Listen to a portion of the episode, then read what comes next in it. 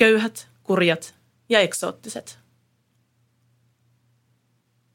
Stereotyyppinen kuva likaisista ja juopuneista saamelaisista on vahvasti esillä nykypäivän mediassa. Esimerkiksi turisteille suunnatussa Visit Finland mainosfilmissä saamelaiset kuvattiin likaisina ja juopuneina. Saamelaisiin liittyvä uutisointi puolestaan tuntuu pyörivän ongelmakeskeisten teemojen ympärillä, kuten kiistassa ILO 169 sopimuksen ratifioinnista – Samankaltainen saamelaiskuvaus on tuttu jo vuosikymmenten takaa. Kukapa ei muistaisi Pirkka-Pekka Peteliuksen nunnukkavitsejä. Mutta mitä saamelaista kerrottiin ja miten heistä puhuttiin 1950-1970-luvuilla? Tässä tekstissä tarkastelen vuosien 1952-1972 saamelaiskuvauksia Suomen Kuvalehdessä – Kyseinen lehti on ollut yksi Suomen suurlevikkisimmistä aikakausilehdistä ja avaa aikakauteen mielenkiintoisen ikkunan. Kiinnostuksen kohteena on erityisesti vuodet 1952-1972, koska tuona aikana Saamenmaa liitettiin osaksi suomalaista yhteiskuntaa ja kulttuuria. Modernin tulo näkyy aineistossa selkeästi. Monet artikkeleista käsittelevät sitä, kuinka Saamenmaa muuttui teknologian kehityksen kautta. Eräs saamelaispoika kertoi haluavansa poronkellon lisäksi puhelimen, radion ja moottorin. Artikkelin kirjoittaja totesikin, että maailma ei ole enää aito saamelaisen maailma, koska modernisaatio oli vaikuttanut autenttiseen saamelaiskulttuuriin. Tyypillinen saamelaiskuvaus – Pahoin poltetussa Lapissa alkoi sotien jälkeen rankka jälleenrakennuskausi. Alueeseen kiinnitettiin myös mediassa paljon huomiota. Saamelaisaiheisia artikkeleita esiintyi Suomen Kuvalehdessä vuosittain useita. Ennen sotia saamelaiset saivat elellä pohjoisessa kaikessa rauhassa, mutta jälleenrakennuskauden myötä heidät liitettiin tiukemmin kiinni länsimaiseen yhteiskuntaan. Kehityksellä oli saamelaisen kulttuuriin myös negatiivinen vaikutus. Koulutusjärjestelmän myötä saamelaislapset vieraantuivat kulttuuristaan oppien saamen sijaan suomen kielen. Saamelaisten ja suomalaisten väliset kohtaamiset näkyivätkin monien artikkeleiden taustalla. Monesti juttuja sävytti vahva saamelaisten ja suomalaisten välinen vertailu. Saamelaisten elintaso toimi joissakin jutuissa peilinä – jonka kautta tuotiin esille suomalaisen elintason edistyksellisyyttä. Jumalan kiitos koltat eivät tiedä, kuinka etelässä eletään. Siinä tapauksessa he luultavasti uskoisivat olevansa tuomitut maanpäälliseen helvettiin ja taivaan sijaitsevan saman maan eteläisemmillä leveysasteilla. Usein tekstin asiantuntijana ja kirjoittajana toimi pääkaupunkiseudulla asuva suomalaismies – Yksi tällainen toimittaja oli Erkki Koivusalo, jonka mielestä saamelaisten elintavat olivat puutteellisia. Radio ei toiminut juuri ollenkaan, ja aurinkokin oli harvinainen näky. Saamelaiset taas olivat hänen mukaansa laiskoja, sillä saamelaiset eivät ole yhtä oma-aloitteisia kuin etelän ihmiset, eivät yhtä yritteliäitäkään. On muistettava, että kirjoittaja kuvasi saamelaisia omista lähtökohdistaan – myös toisenlaisia kirjoittajia esiintyi. Lehteen kirjoittivat saamelaisten asioista ja oikeuksista muun muassa kirjailija Yrjö Kokko sekä valokuvaaja Marja Vuoralainen, jotka molemmat olivat viettäneet paljon aikaa Lapissa ja tutustuneet alueeseen ja sen kulttuuriin. Tällaisten kirjoittajien teksteissä näkyi enemmän saamelaisia positiivisesti kuvaavia elementtejä kuin muiden kirjoittajien teksteissä. Eksoottinen ja outo saamelainen. Saamelaiset nähtiin selkeästi erilaisena heimona kuin suomalaiset. Tästä kertoo osuvasti erään kirjoittajan muistutus siitä, että saamelaiset olivat osa Suomen kansaa. Saamelaisen kulttuurin tutkija Karl Nikulin totesi, että suomalaisten ei pitäisi töllistellä saamelaisia sen enempää kuin muitakaan. Sellainen töllisteleminen on tietenkin epähienoa – vaikka onhan hyvin inhimillistä pysähtyä outoa ihmettelemään. ja kieltämättä saamelaiset tavallisista kansalaisista ovat oudompia kuin esimerkiksi hämäläiset.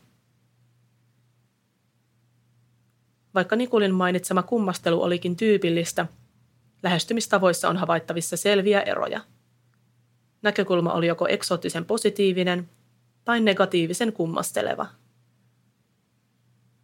Eksoottiset jutut olivat lähinnä kepeitä kuvauksia saamelaisten elintavoista, kun taas negatiiviset jutut keskittyivät yhteiskunnallisiin ongelmiin, kuten terveydenhuoltoon.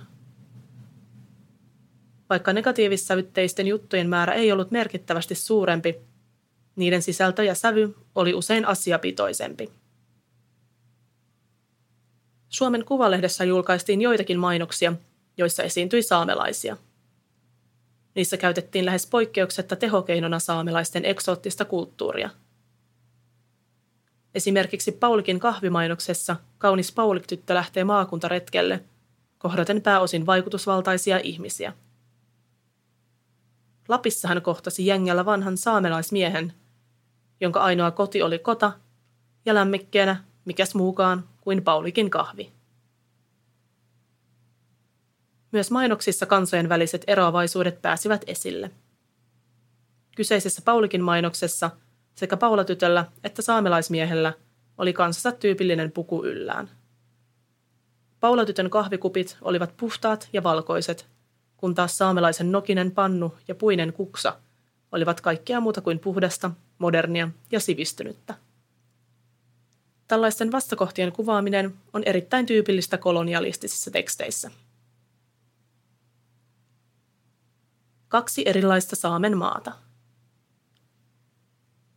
Kun puhutaan saamelaisista, tullaan usein puhuneeksi ikään kuin yhdestä saamelaisryhmästä. Todellisuudessa Suomessa asuu useampia saamelaisryhmiä.